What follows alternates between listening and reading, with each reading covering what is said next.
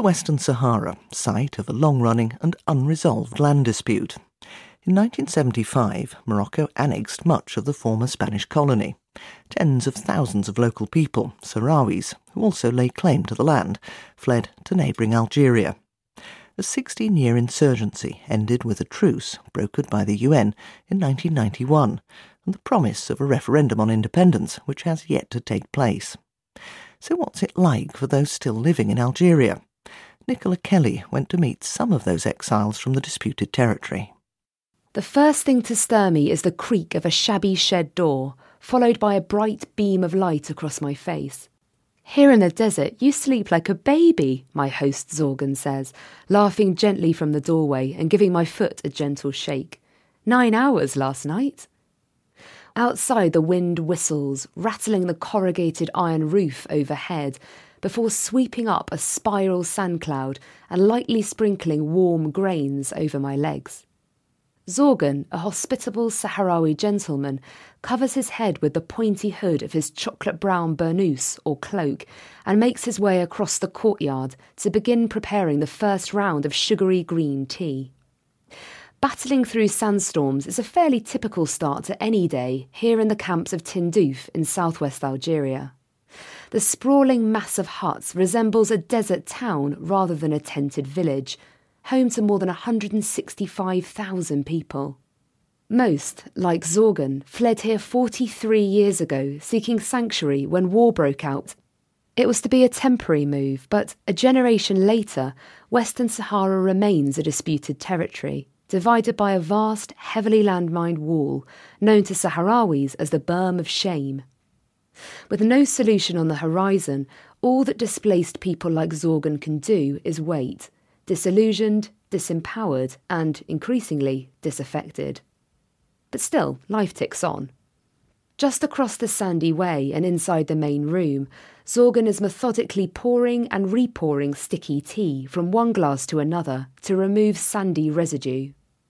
Opposite sits his wife, Mimi, cutting up a baguette fresh from the bakery and carefully arranging it on a plastic plate alongside triangles of Dairylea cheese, a luxury item around these parts.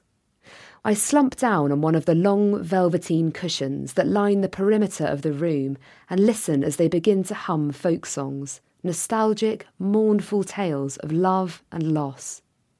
Now in his early 50s, Zorgan was just 10 when Moroccan troops entered his village and forcibly drove his family from their home, one of the first wave of refugees to make the desert crossing here to Tindouf. We began walking at around seven. It was a dark night, no moon, he tells me, eyes widening at the memory. We stayed in a valley for three days with nothing no food, no water. Then we heard the Moroccan troops flying helicopters overhead. Everyone tried to hide under rocks, under trees, anywhere. After more than two weeks hiding in the valley, Zorgan's father made a fateful decision. His wife would continue on with their eight children, while he returned to fight with the Sahrawi resistance movement, the Polisario. Unfortunately, he was injured and captured by Moroccan troops, Zorgan explains. Then softly, I never saw him again after that. No news. Nothing. Zorgan asked the Moroccan pilot, a political prisoner held by the Sahrawis, what might have happened to his father. He was told there were two likely explanations he could have been thrown from a helicopter or buried alive in a mass grave.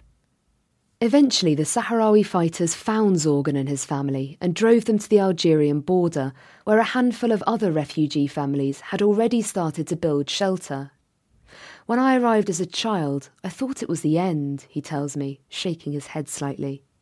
I was comfortable in my house, spoiled, but I found myself in the middle of the desert with nothing, starving, and all the time, in my mind, the picture of one person, my father.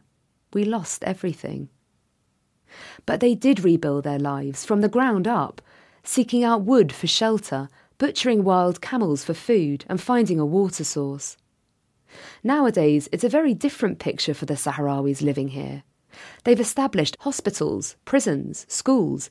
There's even an exchange programme for students to spend the summer in Spain.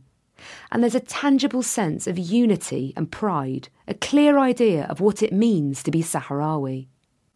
Later, following a feast of char grilled camel, Zorgan and I make our way to a sandbank guided by a blanket of stars overhead.